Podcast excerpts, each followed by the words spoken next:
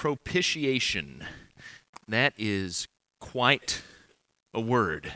That's one of those words that I feel like we hear it in church, and when we hear it, we just sort of we nod along gravely. It's a very serious word. It must be. It's five syllables long, and you know we sort of metaphorically stroke our chins, all sort of knowing what it means, and then we go on about our business without really trying to give it too too much thought, because we probably know it's connected to Jesus' death and the idea of sacrifice somehow, but we aren't exactly sure how to define it.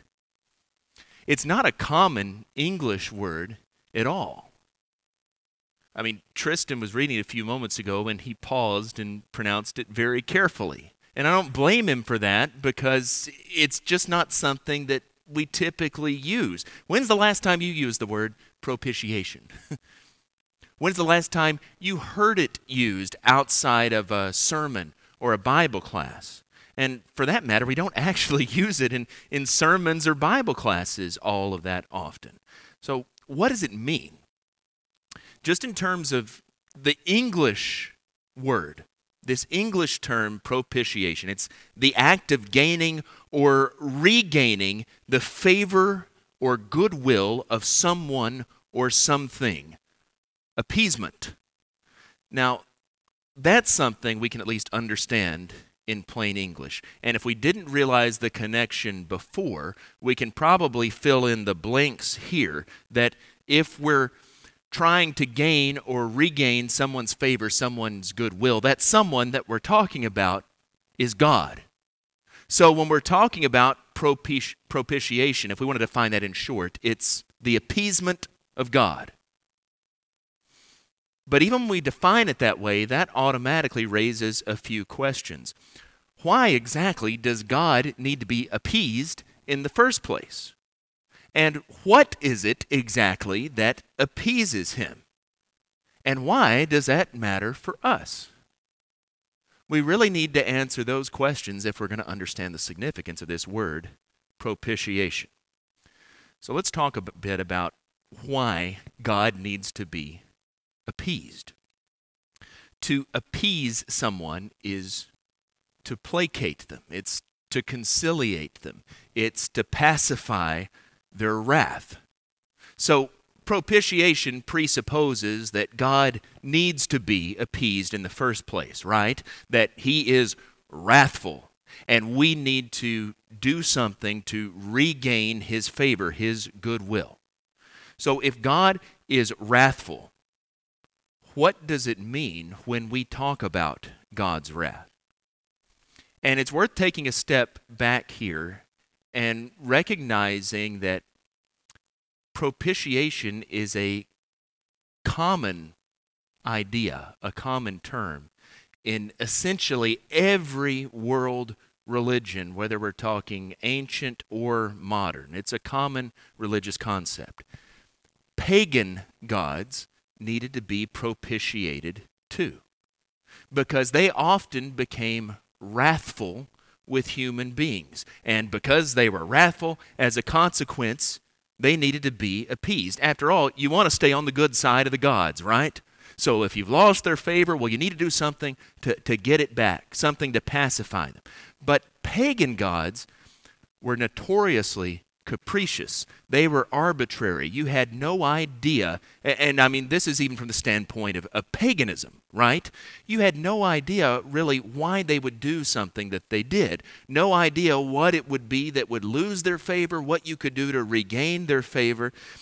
Oftentimes, even from the pagan point of view, they didn't take very much interest at all in the affairs of humanity. Only when they, well, either they actively wanted to mess with humans in some way because some pagan gods did that, or when human beings made them angry in some way. And if that happened, they lashed out with consequences. They took their wrath out on human beings. But the anger of pagan gods was totally unpredictable. You didn't know uh, when or why they might become wrathful. That's in sharp contrast with God's wrath, the way that it's portrayed in Scripture. Now, we normally think of wrath as a bad thing. And when we're talking about pagan gods, it is a bad thing. And when we're talking about our own wrath, our own anger, well, usually, to be frank, it's a bad thing for us too. But in Scripture, God's wrath refers to his reaction to sin. A good example is in Deuteronomy chapter 9 and verse number 9. It says there, I was afraid of the anger and hot displeasure that the Lord bore against you, so that he was ready to destroy you. This is Moses speaking here, and this is in the context of him recounting that story of the golden calf. And you remember, God became angry, he became wrathful with Israel. Moses said he was afraid he was so angry that he was going to destroy them. Why was it that God was angry? Well, it's because he's a jealous God and because his people were going after false gods. They were going after idols. They were engaged in sin, in other words. The whole point is God's wrath is not arbitrary. God doesn't just fly off the handle. God's wrath is tied to his nature. The anger, the wrath of pagan gods had nothing to do with sin. Now, of course, I'm not saying that pagans didn't have any concept of right and wrong, because they did. They had their own uh, morality code, codes but it didn't have anything to do with the gods. Right and wrong was the realm of philosophers in the Greco Roman world. The gods, well, the gods could be pretty immoral themselves. They did a lot of bad things, even from human standpoint. If you've ever, uh, you know, if you ever studied any Greek mythology, think back to some of those stories. Go back and read them. You know what I'm, I'm talking about here. But in contrast to that, the God of the Bible is the Holy One. He is moral. In fact, morality, right and wrong, flows out of his very nature. So his wrath is a necessary consequence of sin. And I bring all this up because we have to understand God's wrath in the first place to be able to understand propitiation. We often talk about God as being love, and that's true. But God's wrath is every bit as inherent in his character, in his nature, as his love is. So much so that sometimes in Scripture, uh, the writers will talk about the wrath. They won't use any sort of qualification, it's just the wrath. And when they're doing that, they're talking about God's wrath. It doesn't even need to specify it because this is his righteous uh, wrath that's poured out on sin. Think about John the Baptist talking to his audience when you know some of those religious elites from Jerusalem come out to, to hear him and he basically says what are you doing here? Brood of vipers who warned you to flee from the wrath to come? He's talking about the wrath of God. Or think about Jesus foretelling the destruction of Jerusalem. This is Luke chapter 21 there will be great distress upon the earth and wrath against this people. That's God's wrath poured out against the Jews. So in short, God's wrath means that he hates, intensely hates, all sin. And that's why we lose favor with him, because we've sinned, and that violates his nature. And that's why he needs to be propitiated. That is, something needs to be done in order to regain his favor, to be back in that right standing with God. God's not moody. God is not uh, provoked like pagan deities. God is holy. God is just. He responds to sin with absolute consistency. That's the cause of his wrath, and that's why he needs to be appeased. So, God needs to be placated. If we've sinned, God needs to be placated in order for us to be right with him. How does that happen? How is God appeased? How is God propitiated? And again, I think to understand this, we really need to understand the contrast of the God of the Bible with ancient pagan concepts of the gods. Pagan religions were based on reciprocity rather than morality. That is, I want to have the favor of the gods, right? Who wouldn't want that? You want to be on the right side. You want them to, to bless you. You want them to do things for you. So if I want them to do things for me, well, then I need to do things for them. It's a very sort of uh, humanistic or, or, mechanistic, even understanding. It's, it's all about a, a, a, quid pro quo. I scratch the God's back and he scratches mine, uh, so to speak, here. So, to ensure that, I do stuff for them. And that means I try to do, in the first place, things to get on their good side. So I make some big donation to the temple, or I promise to go and, and serve at the temple, or uh, I give gifts, offerings in whatever way. And if they're angry with me for whatever reason, I might not know exactly why they're angry with me, but if it becomes evident they are angry, I have to do something to appease them.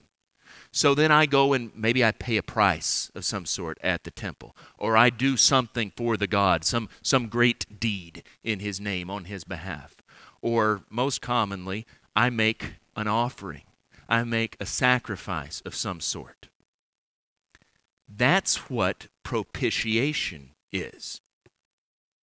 But with arbitrary deities, the price you have to pay is arbitrary too, right? I don't know exactly why they do what they do. I don't know why they might get mad at me, and then I don't always know what they want. It's sort of made up as we go along here. So maybe I think they want some sort of uh, meat or sweets, or maybe I think that they want me to go out and do something for them. You know, maybe they want me to go and into glorious battle on their behalf. Or maybe in some cases, maybe they even want human sacrifice. Now, that's not so much uh, Greek or Roman religion, but uh, you could think here of this idea we have of primitive tribes throwing people in volcanoes. Uh, you could think even here of the more uh, systematic, ritualistic human sacrifice of the Aztecs because they were trying to get their gods on their side. The point is, when we think about propitiation from the pagan point of view, this is what we're talking about. But now I want you to consider, in contrast, propitiation, appeasing God from the standpoint of Scripture. Sacrifice is the universal language of ancient religion, and that's whether we're talking about grain offerings or fruit offerings or incense or animals, most commonly.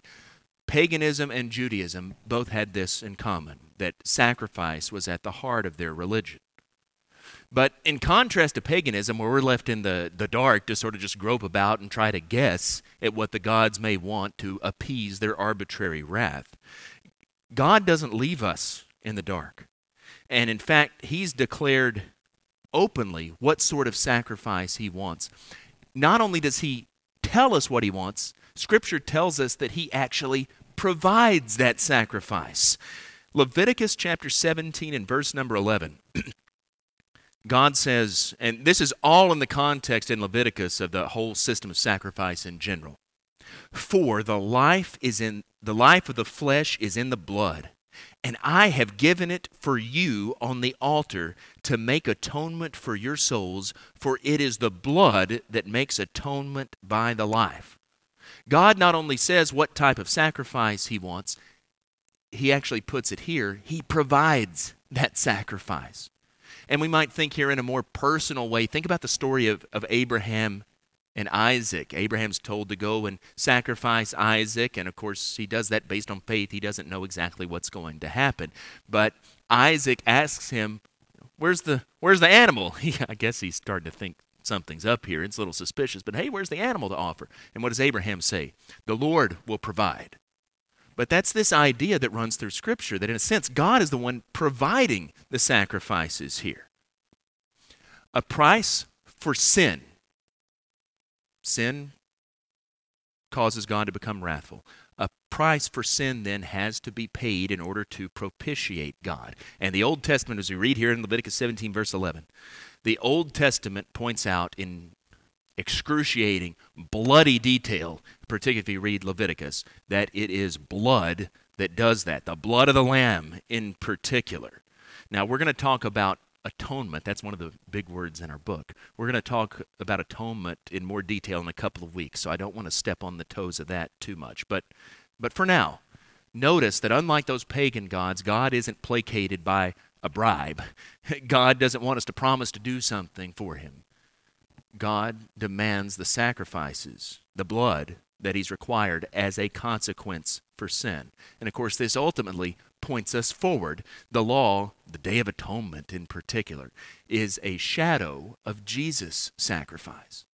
So this points us forward to Jesus' work in particular, and that brings us really to the importance of propitiation and to our text in Romans chapter 3 that was read just a few minutes ago. We don't like to talk about God's wrath too much these days. That's not something that makes for the warm, fuzzy sort of uh, preaching and the good feelings that everybody likes to have, and and it just seems so it seems so unenlightened, so medieval to us. This idea that God's looking to punish us that's that's not the God of, of love that I know and that I serve. We've already explained that a lot of that flows from a misunderstanding of what God's wrath is, that that comes out of His nature it's not arbitrary. This is a, a product of God's holiness. But some people wish to avoid this idea of God's wrath altogether because it makes us uncomfortable. So in Romans 3, in verse number 25 that we read earlier, this word, propitiation, it appears here, uh, talking about the redemption that comes through Jesus Christ. And Jesus, it says, was put forward by God as a propitiation by his blood. So there's that idea of sacrifice again. But because this idea of God's wrath is so uncomfortable, some people don't even like to translate this as propitiation here. The noun translated propitiation here in the Greek, it only occurs one other time in all the New Testament, Hebrews chapter 9 verse 5. And incidentally, if you really want to understand this idea, if we had more time, go read Hebrews because it helps to connect, connect some of these dots. But in Hebrews 9, verse 5, this is the only other place it occurs, and there it's translated as mercy seat because it's talking about the cover on the Ark of the Covenant where the blood was sprinkled on the Day of Atonement, which again gets us to the concept of atonement that we'll look at in a couple of weeks. But some have argued, as I say, this word only appears one other time. There it's mercy seat. So we don't have a lot to go on. Some have argued that this should be translated not as propitiation, but as expiation here. The Greek word can also mean that, although it's less commonly used for that. But maybe that doesn't help us too much because expiation is an English word like propitiation. It's another one that we don't use very often. We probably don't really know what that means propitiate always has a person as its object.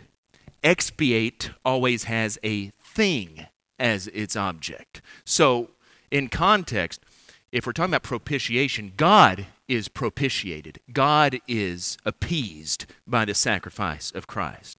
But if this is translated as expiation, well, it's sin that's expiated because to expiate something means that it's extinguished. It means that the barrier is removed. It means that amends have been made here. So the argument on the part of those who want to translate this as expiation is that oh, God's not like those pagan deities. God doesn't get angry like that. God's a loving Father. We don't need to propitiate Him that way. But we're talking here about how Jesus' death removes that barrier of sin. He's expiated sins for us. I bring all that up because I think that's really a, a false dichotomy. And once we understand what God's wrath really is, we shouldn't be so afraid of it. But it also helps all of this sort of fall into place. God doesn't need to be propitiated because he's just an angry guy. God is holy and God is just and his wrath is righteous. It flows out of his nature. And he is appeased precisely because that guilt of sin is removed. So you see, my point is expiation, propitiation, those are, those are two sides of the same coin. When that guilt of sin is removed, God is propitiated. That's, that's the barrier. That causes us to be out of that right relationship with Him. And that's exactly the argument that Romans is making. If you flip back to Romans chapter 1, and, and this is where understanding the, you know, not just taking a verse or two out of context, understanding the whole flow of an argument is so important. Romans chapter 1, after Paul gives all of his salutations here and his introduction, his prayer that he makes at the beginning, we probably, almost all of us here, know verses 16 and 17. We know verse 16 by heart. I am not ashamed of the gospel of Christ, for it is the power of God unto salvation to everyone who believes, to the Jew first, and also to the Greek. And then verse 17, for, this is why it's powerful, for in it the righteousness of God is revealed from faith for faith, as it is written, the righteous shall live by faith. This is the thesis statement of the book of Romans. In other words, this is what the book is all about. The gospel is the power of God to salvation. And the rest of the book is all an expansion of that. It's all Paul explaining what he means. The gospel of Christ is the power of God for salvation. What is salvation? This unit in our one word book is all about salvation. I wonder if we ever asked that. If you were to just go to a concordance, just read through some passages, it might be a little more difficult to define than you'd expect because salvation is used in about 70 different senses in Scripture, give or take. Because fundamentally, it just means to be rescued, to be delivered from something. And that could be something spiritual or it could be something pretty mundane. And we use the word saved in that uh, same sense in our own modern society. We talk about being saved in the spiritual sense, but you can be saved by the bell too. Um, we use saved in a lot of different senses. Of course, we usually mean that in the spiritual sense. We're talking here about the big salvation salvation from sin, salvation from death. But the question is if we need deliverance, if we need salvation from sin, why are there consequences to sin? Why do we need to be saved? Why do we need to be delivered in the first place? What are we being saved from, in other words? Well, Paul tells us that in the very next verse. He says, I'm not ashamed of the gospel of Christ, for it's the power of God to salvation to everyone who believes, the Jew first, also to the Greek. And then he talks about, in it, the righteousness of God is revealed. For, this is why we need to be saved, verse 18, for the wrath of God is revealed from heaven against all ungodliness and unrighteousness of men who by their unrighteousness suppress the truth. What are we saved from? There's more to salvation than this. But in terms of the argument Paul's making in Romans, what are we saved from? The wrath of God. And that's because our sin brings down his wrath as a natural consequence. And that's the argument that unfolds in these first few chapters. We need to be saved from the wrath of God. The rest of chapter 1 is all about God's wrath being poured out on the Gentiles. Why? Because they've worshiped the creature instead of the creator. They've done whatever they want to do, in other words. You know, this whole catalog of all of these sins that Paul mentions here. But then he gets to chapter 2, and I'm really loosely paraphrasing Paul here, okay? But his point is hey, Jews, don't think that you're off the hook because you're God's chosen people. You've sinned too. You haven't kept the law. And so we get to chapter number 3, and his point is Everyone has sinned. That's verse 23, right? All have sinned and fall short of the glory of God. Gentiles have sinned. Jews have sinned. We all deserve this wrath of God. But, and then we get to our text, God has been propitiated, appeased, his wrath, he's left it off because of the death of Jesus. In verse number 25, he's God has put him forward as a propitiation by his blood to be received by faith.